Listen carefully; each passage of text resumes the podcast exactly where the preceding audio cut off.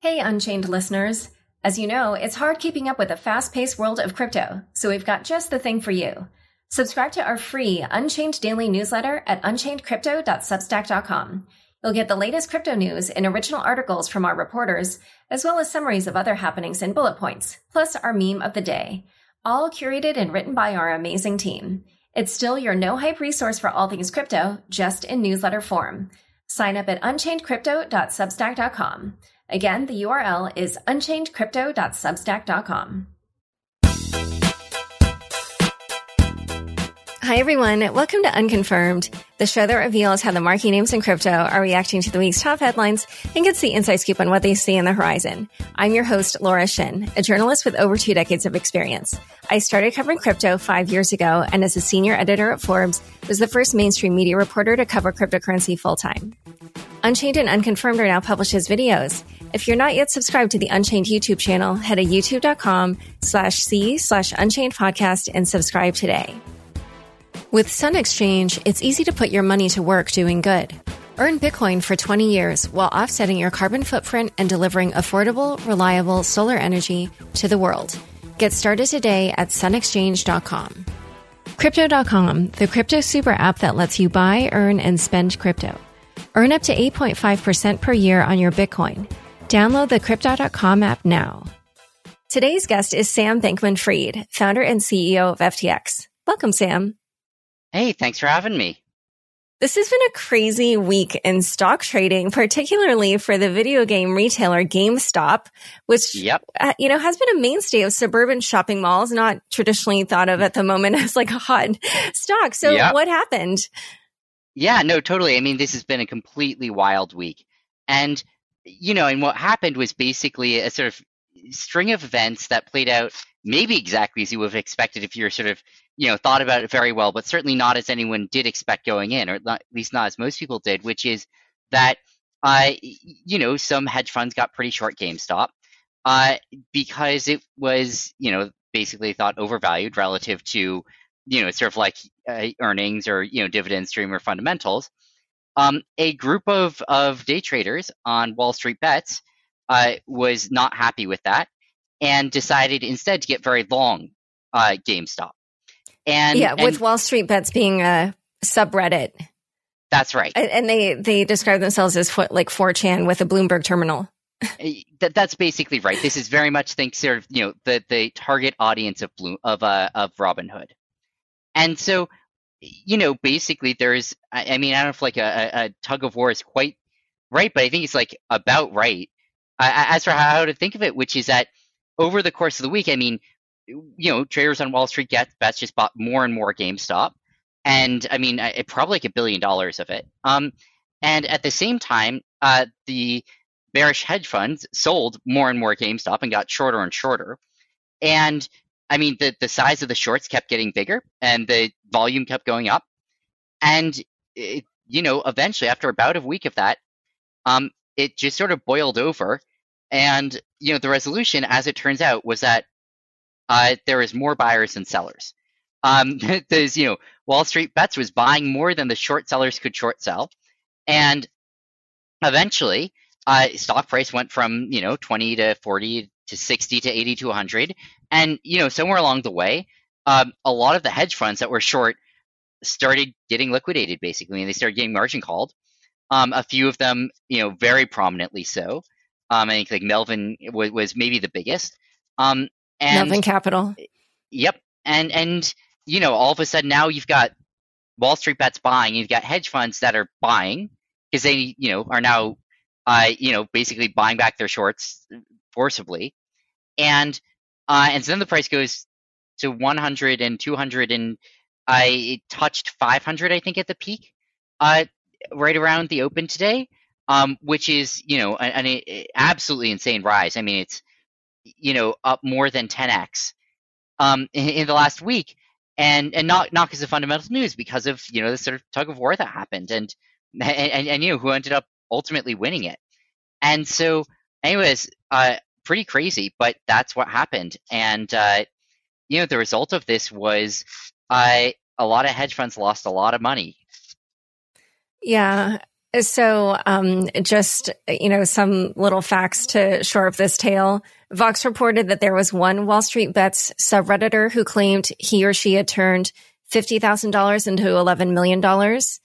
And then meanwhile, for this multi-billion dollar hedge fund, Melvin Capital, they had to be bailed out with $3 million, $3 billion from Citadel on Point72, um, because they had such massive losses. And, um, also it's just really interesting to see how the establishment, um, financial world is reacting to this because NASDAQ CEO Adena Friedman said on CNBC that if something like this happened in a stock trading on NASDAQ, she would like halt trading in that particular stock.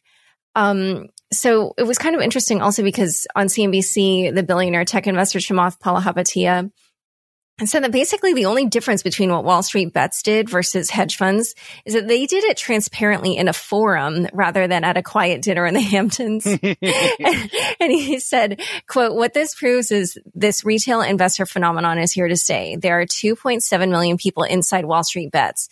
I think they are as important as any hedge or collection of hedge funds. And then like referring to what has traditionally been called the Wall Street edge, he said, quote, that edge is gone. Now all of a sudden retail can be on the same footing and they don't have to be the bag holder to Wall Street.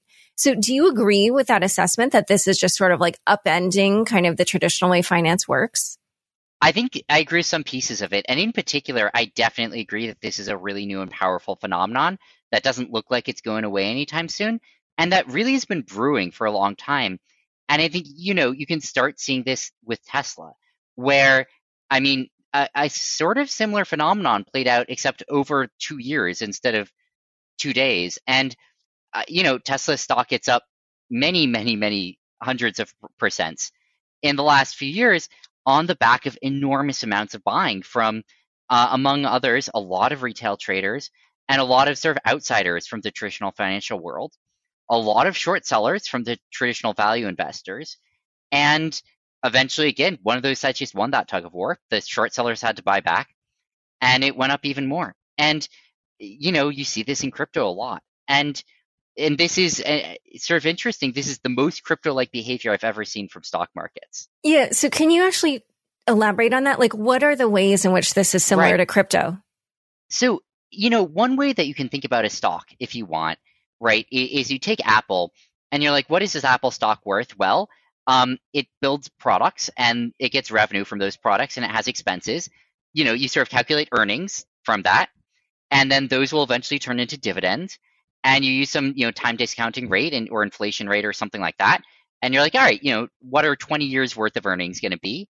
And you're like, yeah, 1.5 trillion dollars is our estimate of, you know, that of the dividends over the next 20 years. And so that's what the stock's worth. That's sort of like, and obviously I'm sort of like oversimplifying it, but at its core, that's sort of one way that you can think about pricing a stock. And if that's the way you're thinking about it, right, if Apple stops trading at $100 billion, you just buy it all. You're like buying it and getting, you know, 15 times the dividend stream is great.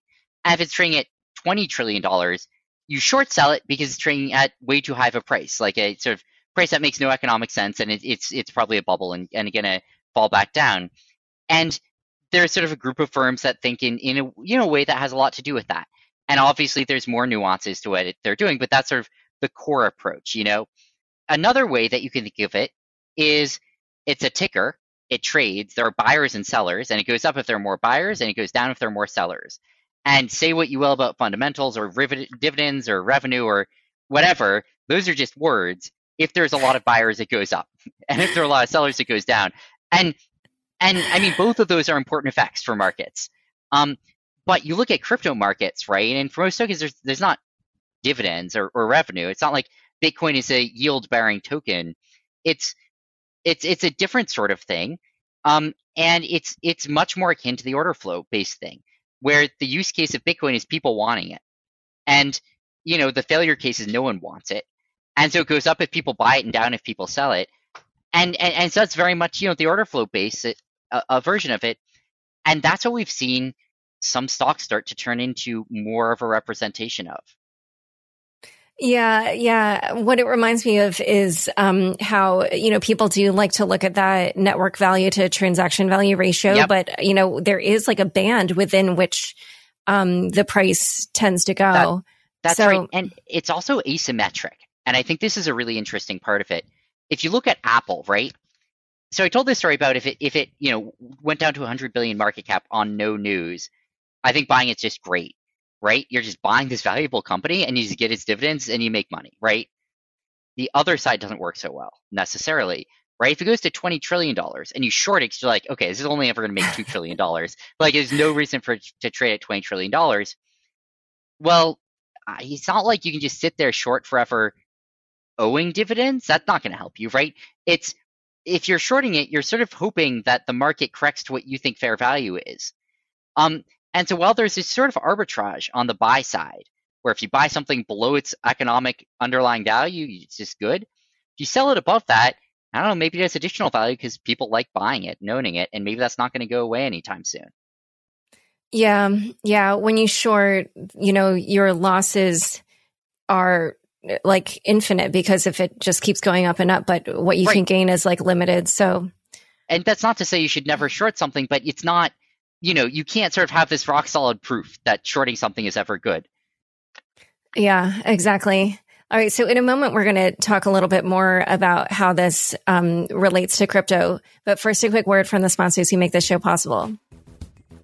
Crypto.com, the crypto super app that lets you buy, earn, and spend crypto all in one place. Earn up to 8.5% per year on your BTC. Download the Crypto.com app now to see the interest rates you could be earning on BTC and more than 20 other coins. Once in the app, you can apply for the Crypto.com Metal Card, which pays you up to 8% cash back instantly. Reserve yours now in the Crypto.com app. Back to my conversation with Sam Bankman Fried. So another factor in this is that the hedge funds had actually shorted 136% of GameStop shares, which meant that they needed to buy back more of the stock than existed to cover their losses. Um, and so that just kind of further drove up the right. price. How would a financial system that's built on blockchain technology affect the ability for investors to do that? It's a really good question. And, you know, the answer is sort of like it depends on how it's built. And in particular, um, you know, the the, the the the sort of thing that plays the role of um, Goldman Sachs's borrow lending desk in crypto is something like uh, you know Compound or Aave, um, or you know one of the the other sort of borrow lending type protocols, where you know you can see a similar effect if people want to get leverage long or leverage short. So if you want to get long, you you buy it, and then you can lend it out, and other people can borrow it and short sell it. And you can actually get a similar thing where it just cycles through a lot and you get this mountain of shorts building up and, and you know, sort of like mountain of longs building up. So depending, but it depends on the parameters of the protocol and, you know, what it allows, what, what sort of leverage it allows, what its liquidation parameters are, how much collateral people have. You know, you can build the same structures in DeFi and people will. Um, but there's this question at the end of the day of what actually happens in practice. And one interesting thing is, you know, let's let's sort of ignore short selling without a borrow, which is generally only a thing you can do very temporarily in in, in financial markets. In order for to, for the world to be able to get very short, they need to be borrowing, right? Somehow they need to actually be finding a physical person with a bunch of GameStop shares that they can go short sell, right? That they can borrow mm. and short sell and then have a debt of them. And where are they getting it from? Like whose shares are they selling? Exactly. The answer probably is Wall Street bets. Probably, and I don't know what's going on behind the scenes, but if I had to guess to tie this story up, something like, you know, a lot of traders are buying GameStop. They're buying it with one of these various retail platforms, you know, whether it's Robinhood or E-Trade or something like that. They get credited within their account. Um, the platform, as one way to make money, um, engages with some borrow lending desk, loans out the shares mm-hmm. that they have on their platform, and then the hedge funds on the other side of the trade borrow those and short sell them. And so it's a very bespoke, mysterious process in, in, traditional finance where these shares come from. It's often quite surprising. In crypto, it's much more transparent. And there's just a question the people getting long, what would they do? Would they, in fact, take whatever they're getting long and put it in a borrow lending protocol to get interest? And if they do, then someone could borrow them to short sell. If they don't, then all of a sudden there's a lot less available supply for people to borrow and short. Mm. Okay. So what you're saying is like just depending on how these DeFi protocols are built, like that would influence whether or not this inf- could yeah. It would influence a lot and depending on what the buyers did. If the buyers chose to lend out their tokens or if they chose just to put it in their MetaMask account. And you know that would also have a big impact on whether uh, how how big of short uh, positions people could put on. Yeah. I'm just trying to think about how this would interplay with something like the yield farming craze where people were being incentivized right. to do that.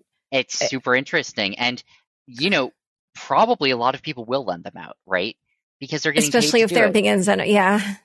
Right. Exactly. It's like, we'll pay you, you know, and, and, and trust me, I, I think that like they could get a lot for this. Like at the peak, how much do you think people were willing to pay to short GameStop? I bet a lot of people were paying a percent a day or or something. You know, I, I don't know if it quite got that high, but very high. Wait, and you're talking so, about the hedge funds? Yeah, that's right. What right. they're paying now, I don't know if they actually work, because again, this market is really weird. And in fact, it's not like an open order book. It's like they call up Goldman, like, "Yo, what's the borrow rate?" And some guys like, "Eh, five bips," and that that's like how it's determined. You know, there's no and like what's it? Who's loaning out? Like people on Robinhood who aren't getting paid any interest and aren't even aware of it. So it's like mm. a, a, mm. sort of arbitrary market.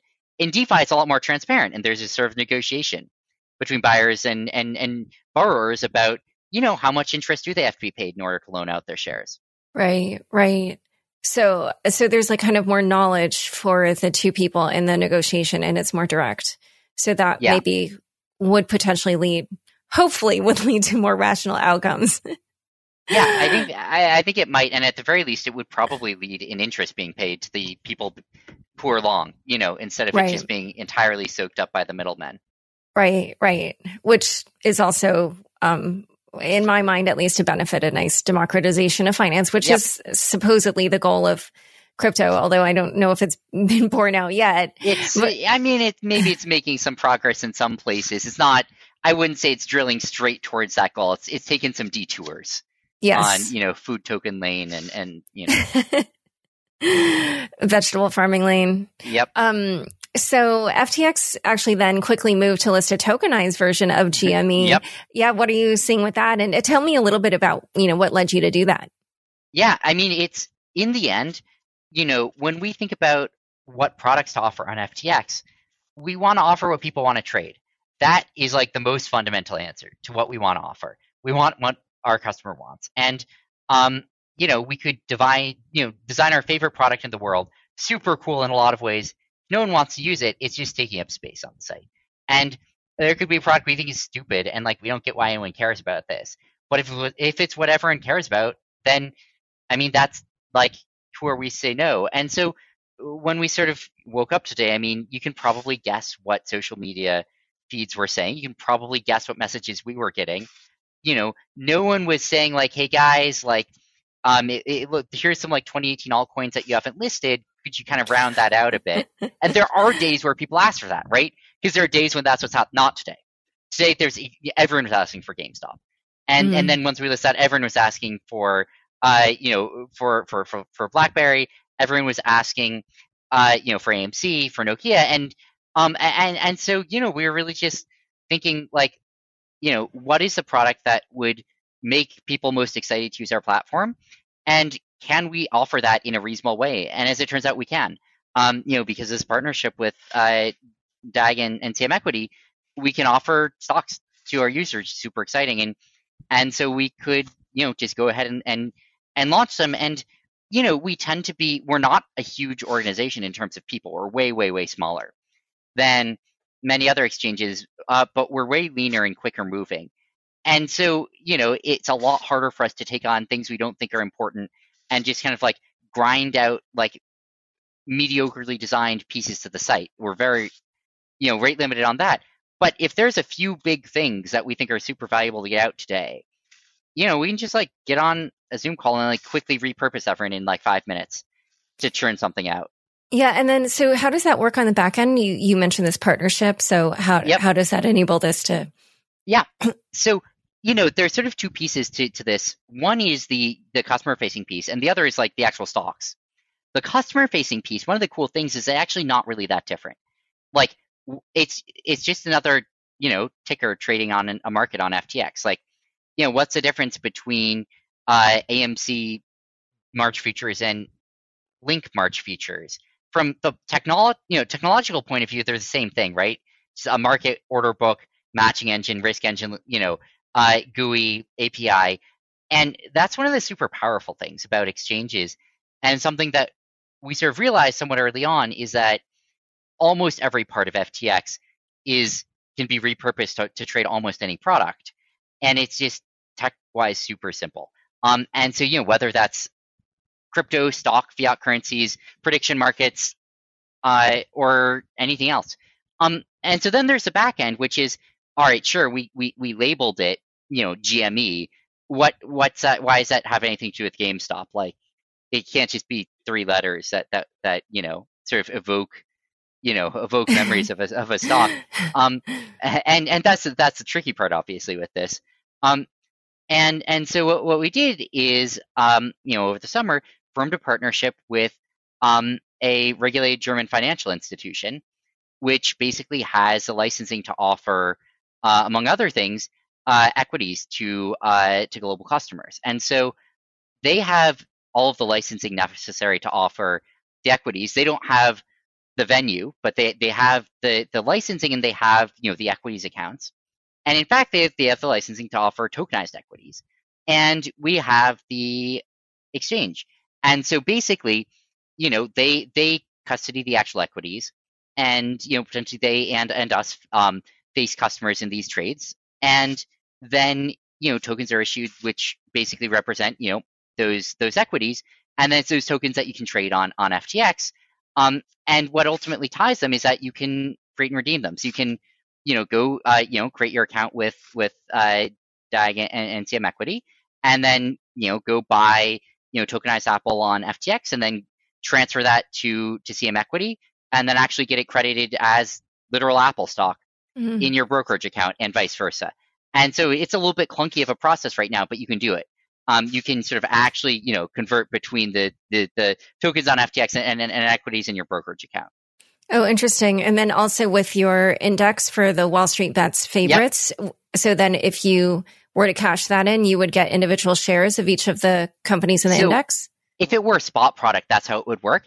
As okay. it turns out, sort of for simplicity's sake, instead it's a cash settled future, oh. um, which settles to a weighted index of the FTX markets on those markets. So it settles to, you know, the average of the Nokia market and the, you know, AMC market and the GameStop market and things like that.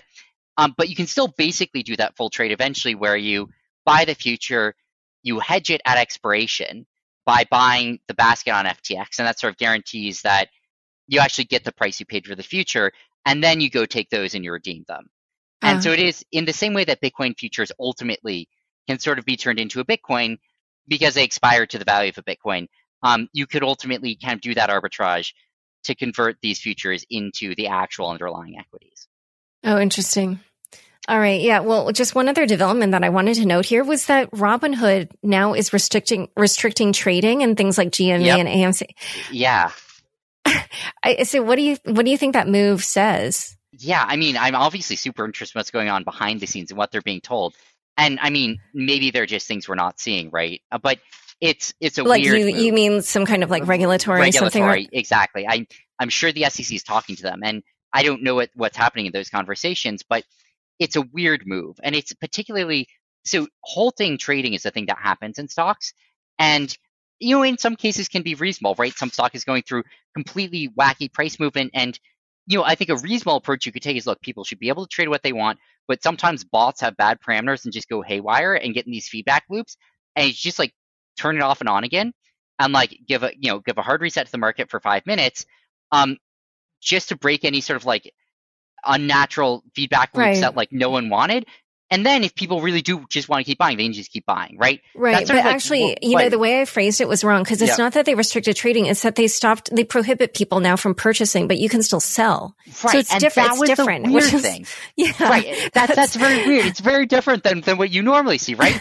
and, and yeah, the there's five minute circuit breaker is totally defensible. This like only go one direction trading is not something that I've encountered really before. And it's, and, and, and when you see it, it's always because of like weird like like like okay you hit a price band right it's up so much on the day they can't go up anymore for 15 minutes okay those rules have their issues in a lot of cases but at least after 15 minutes it gets lifted and then you can do whatever you want again and it's like an automated thing this was not that at all. This was It- clearly a human judgment call, unrelated to like specific price points or, or, or amount movements. It's Like, all right, no more buying. Yeah, And- it feels like somebody putting their thumb on the scale. Yeah, it, it does, and it's. I- mean, it's weird. Like, this is not something. I mean, I, you know, I was on Wall Street for for three and a half years, and it, you know, traded a bunch of equities, and I, I, I, I don't think I've ever seen this before. I can't remember having seen it, um, at least not in the United States. And I, a lot of people took issue to it, and I kind of see why they did. I mean, it's, it's like, right, like it, it, it's, it's sort of like biasing markets in a particular direction. It's like a, it's sort of like not normally what regulators or exchanges are meant to do. And it's there, it's not clear there's like a principled reason for it. And I sort of think I can guess why they wanted to do it, but like it's I mean, it's not something you usually see people doing because they like kind of think it's what they should do or something. It's not usually how markets work, you know? And it's you know, I will note, so one thing I will note is that like they didn't do the really bad thing. Like the really, really bad thing that you could imagine them having done in a, in a different directional thing is like some people have shares of it and like restricting selling, so they can't sell their shares, and that's terrifying, right? So you've like Mhm. invested in something, and then they're like banned from selling it out, and I mean that that that that's like a super scary investor. This was just stopping people from opening up positions. I still Yeah. don't want to defend it. You know, it's it's it's not the worst thing they could have done, but it's not. It, it doesn't feel great at, at- at all. No, because I, I just noticed uh, just from today alone, the price of GameStop uh, had an open of 265. It hit that high you mentioned of it was actually 482, at least according to one of my apps. yep. And then it plunged to a low of 112 and it's currently at about 230 something. But, Yeah. um, and by the way, we're recording at like noon ish or 1 p.m. for listeners on Thursday, 1 p.m. Eastern. But I just, I'm a little bit like, wait, is, is that part of why it, you know what I mean? It had that like crazy crash because think about it from 42 down to 112. Like, you know, is it only because people could only sell and there like weren't people on the other side that could buy? And I, don't- I don't know, you know, and I don't know how big of an influence Robinhood would be, but anyway, I mean, it just, yeah, I think the straightforward answer to that is yeah, very well may have been. That'd be a pretty straightforward answer, and it would, I that'd be my next guess is that that is what was going on. I mean, it went down. People weren't allowed to buy, but they were allowed to sell. yeah, so people got screwed, yeah. which I feel is, you know, It's yeah, it's it's not it's not a good look on on the part of of of Robinhood or or or the regulators or whoever it was who sort of like ultimately made this call. And um and it's not a normal one. And it, and it's also not something where like they kind of pre-announced ahead of time like this is how this works. Like you know if something goes up too much we're going to stop buying. If they'd announced that at least you know at least there's sort of like everyone understood the yeah, informed risk. Yeah. right. This this is it's not even just it's not even what you would like guess might happen here. Yeah. Okay. So last bit, um, I, I just want to know, how do you think this is Yeah. going to end? like, do you think the hedge funds or the retail investors will ultimately be the winners? yeah, it's an interesting question. And, and one thing that I do want to say is that like Wall Street is not a singular entity. There's a Right. lot of different types of firms there. And I mean, this is sort of a, a, you know, classic thing where like, you know, you look at an industry from the outside and you sort of average it together and you're like, that's what it's like. Right. And then you go in there and you talk to someone in there and they give this rant about someone else in the industry and you're like, you, you two are the same in my mind. Like I was putting you in the same group, but apparently you cannot stand this other guy and think they're scum of the earth. And now I'm trying to figure out like what's going on. And the answer is like, I mean, you know, everyone has their own frame of, of reference. And, you know, ultimately what do I think here? It's it's gonna have really different effects on different players in Wall Street. You know, we've been talking about a particular type of financial entity there, uh, or a few particular ones. One of which is this value investing hedge fund that sort of looks at revenue streams, prices equities off of them, and then gets long or short based on that. Um, and this is not a great trend for that type of hedge fund. Like this is further dislodging stocks from their model of them and making it more based on supply and demand. So that's one one side that certainly is not looking so good right now. It's not looking good necessarily for some intermediaries, Robinhood being an obvious example. I mean, this could have been their best day ever. And there's actually a little bit of a pattern right now. Like the last four days that could have been their best day ever, how did they end? They like all ended quite poorly for Robinhood, which is pretty weird. I, I'm like actually kind of surprised how but so like remember that like the, the busiest day ever on the retail buying craze of like Hertz and stuff back in spring Yeah. and Robinhood just crapped out and like was off for the day. And as soon as crypto goes gets very busy, they run out of crypto for the day and turn it off. And I mean, today should have been their best day ever in history. They should have made like fifty million dollars today of revenue, and I mean, they certainly is not a great ending for them.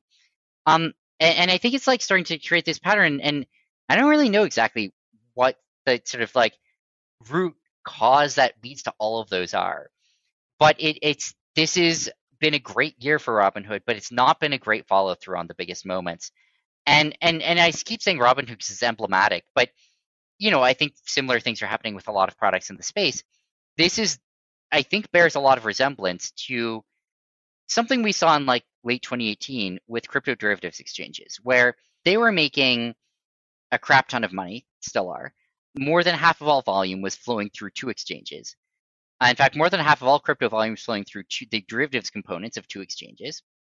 And they were completely incapable of handling it. I mean, one of them was would just crash whenever volume got large, which is exactly when they're most important and when they could be doing the best, and making the most money. And the other uh, couldn't handle big market moves. Uh, they lost $300 million to improperly liquidating accounts in a single year. Or, or rather, they didn't lose, they uh, imposed that loss upon their customers. And it th- those are like pretty big fuck ups. And, and it's sort of like, you know, it was late 2018, we are sort of staring at this and feeling like, geez, these are like probably the two most central entities to crypto. And They're wait, which two? Which two are you so, talking about? Yeah, so it's BitMEX and OKEX at the time. Oh, okay. And you know, these are processing more than half of all volume in the entire industry, and they're really struggling with it. And why is that? Is it endemic to the task? And it is a tricky task, but I think that wasn't all of it. And obviously, eventually, we're just like, it, like, I, I think we can do this. Like, I think we can do it better. And that that's the reason FTX exists. It was. Huh you know, the, the sort of day after the biggest fiasco of 2018 with derivatives exchanges, which was mm-hmm. the, the, the worst settlement of a future I've ever heard of uh, on a Bitcoin Cash futures. And it, it, was, I mean, it's hilariously bad. It's a it, on one hour notice expired a future two days before it was scheduled to expire, and they expired it to the futures price instead of the index price. And the index was the wrong index, and it was a limit up price. There's like six reasons why it was, and anyway, uh, so I just moved to Hong Kong, and that happened, and I was sort of sitting there, and I mean, we've been playing around with this idea in our heads for a little while, but that that was actually the final straw. I called up uh, Gary and flew him out, and and that that that's when we started making FTX, and then, uh, so it's sort of like I don't know. I think there's some of that going on here, where this is legitimately putting a ton of stress on these businesses, but also yeah. like it's also I don't know. The I kind of think they could be handling it better than they are. And I, yeah. I think that's sort of like, you know, there's, I think there's an opening there. Yeah. I, I feel like this is, I mean, this has just happened time and time again in crypto where things blow up and then they, um, bump up against the scaling limits of whatever it is that they're using, yeah. whether it's Ethereum and the ICO craze or the CryptoKitty craze or um, the actual exchanges themselves. You know, Coinbase even recently has been yep having a lot of outages and all right. Okay. Well, super interesting what you just said about the history of FTX or the inspiration for it.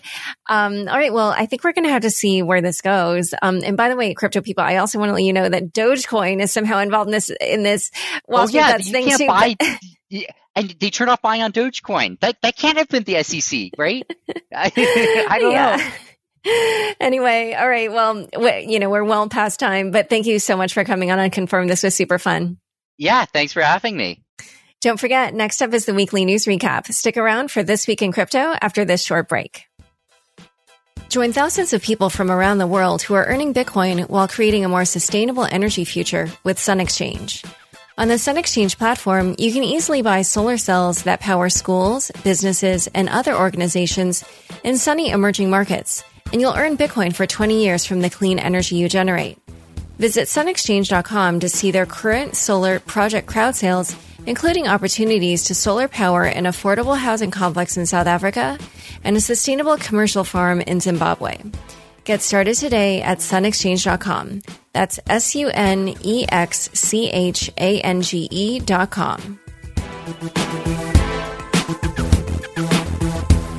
Thanks for tuning in to this week's news recap. First headline As revealed in mid December, Coinbase will go public later this year. On Thursday, the crypto exchange stated it intended to do so via a direct listing rather than an IPO. In a direct listing, instead of new shares being created and sold to the public, only existing outstanding shares will be sold. This is not only a less expensive process, but also enables Coinbase to avoid certain restrictions that must be followed with an IPO, such as lockup periods that keep insiders from selling their shares. Next headline More institutional investors pile into Bitcoin.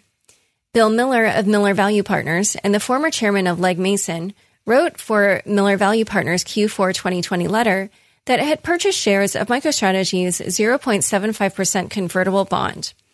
After a detailed analysis of why it believes in Bitcoin's promise, as well as a rebuttal of common criticisms of the cryptocurrency, he writes that the MicroStrategy bond offered, quote, very little downside and an almost free call option on Bitcoin.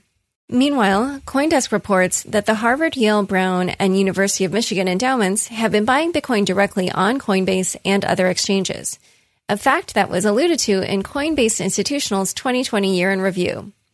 Because of the institutional demand for Bitcoin exposure, Pantera Capital, one of the oldest funds in the space, is launching a new fund in the next few months for institutional Bitcoin investors, the block reports. Next headline Ethereum 2020 Year in Review Transferring More Value Than Bitcoin. Josh Stark of the Ethereum Foundation and Evan Van Ness of the Week in Ethereum newsletter published a 2020 year in review for the second largest blockchain by market cap. The first takeaway was that 2020 was the year was the first year in which Ethereum transferred the most value, $1.6 trillion worth of assets, 60% more than Bitcoin's $1 trillion worth of assets. Transaction fees on Ethereum, at more than $600 million, were also almost double that of Bitcoin's. Another trend cited was the growing creator economy on Ethereum, with crypto art volume totaling $23 million, which sounds small, but makes it about 5% of the $500 million paid out by Patreon to its creators in 2019.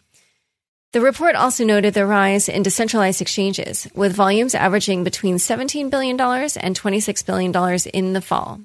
Coinbase's institutional 2020 year year in review report also saw an increased number of institutional clients investing in Ether, which will also get a boost next month when CME launches Ether futures contracts. Coindesk quotes Denis Vinokourov, head of research at digital asset prime broker Bequant, who says that many see ETH as a way to get indirect exposure to DeFi protocols. He says, quote, not everyone is comfortable with the risks that are still associated with DeFi, but the hypergrowth of these projects boosts activity on the Ethereum network and thus supports capital appreciation. Meanwhile, the Ethereum Foundation and Reddit announced a partnership to, quote, help accelerate the progress being made on scaling and develop the technology needed to launch large scale applications like community points on Ethereum. Next headline Grayscale files for several new trusts, including some in DeFi. On Wednesday, Grayscale Investments, the largest digital asset manager, filed for five new trusts for crypto assets Aave, Cosmos, Polkadot, Monero, and Cardano. Over the weekend, Coindesk reported that Grayscale had also registered trusts for Chainlink, Decentraland, LivePeer, Tezos, and Filecoin. It's perhaps not surprising that a few of these are DeFi related. The block reports that OTC desks are seeing an uptick in interest in DeFi. Genesis is seeing trades in DeFi coins such as Uni, CRV, and Sushi. Richard Rosenblum, the founder of GSR Trading, said, quote, Now that Bitcoin has had time to calm down, people are looking for the next thing to invest in.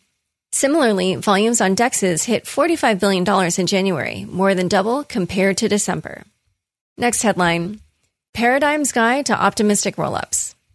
Paradigm published an in depth explainer on how optimistic rollups work. It starts with the problem of the system wanting to scale without losing its properties of low cost and low trust, both of which help keep the system decentralized.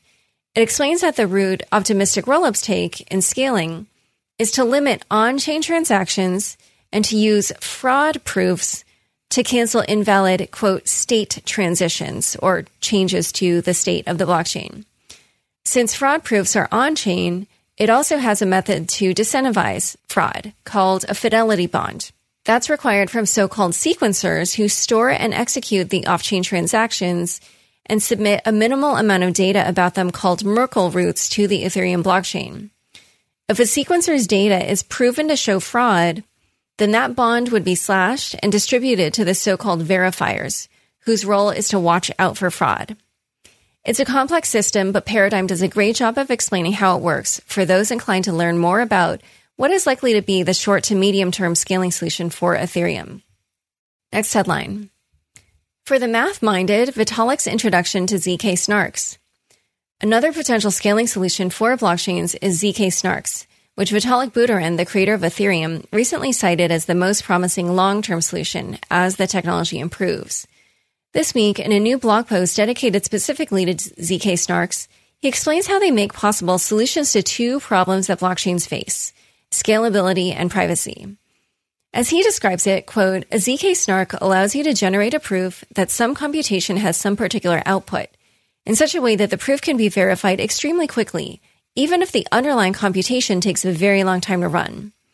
Also, he adds, and this is the part that makes it a potential privacy solution, quote, the ZK or zero knowledge part adds an additional feature. The proof can keep some of the inputs to the computation hidden. He says that this would make it possible to prove that you have the right to transfer some asset without revealing which asset you received. He says, quote, this security without unduly leaking information about who is transacting with whom to the public. Those are the main takeaways, but for those interested in the details about how this works, he does go into uh, more detail, but just a warning that it does require a fair bit of math. Time for fun bits. Crypto Twitter can't stop with GameStop. If, like me, you can't get enough of this game of chicken between Redditors and the 0.1%, here is a roundup of choice tweets from Crypto Twitter. Author and speaker Andreas Antonopoulos tweeted, Time to regulate outsider trading. LOL. Elizabeth Stark, CEO of Lightning Labs, tweeted, 2008, too big to fail. 2021, too small to win. Jake Chervinsky, general counsel at Compound Labs, tweeted, Imagine the SEC denying a Bitcoin ETF proposal because of market manipulation concerns after all this. Tyler Winklevoss, CEO of Gemini, tweeted, If I was the CEO of GameStop, the next move would be to purchase Bitcoin and put it on the balance sheet. Many took the opportunity to promote DeFi with Ryan Adams tweeting, Robinhood just banned GameStop and AMC. The wrong people are winning, so they delisted the assets. Here's what they don't know. They just recruited another 1 million people into DeFi. Uniswap, not Robinhood. Protocols, not banks. This is why we go bankless. And finally, Soona Amhaz of Volt Capital tweeted, Robinhood isn't fit to be called that anymore. All right. Well, thanks for tuning in. To learn more about Sam, FTX, and the GameStop saga this week, be sure to check out the links in the show notes. Don't forget, we are now on YouTube. Subscribe to the Unchained YouTube podcast channel today. Unconfirmed is produced by me, Laura Shin, with help from Anthony Yoon, Daniel Nuss, Shashank, and the team at CLK Transcription. Thanks for listening.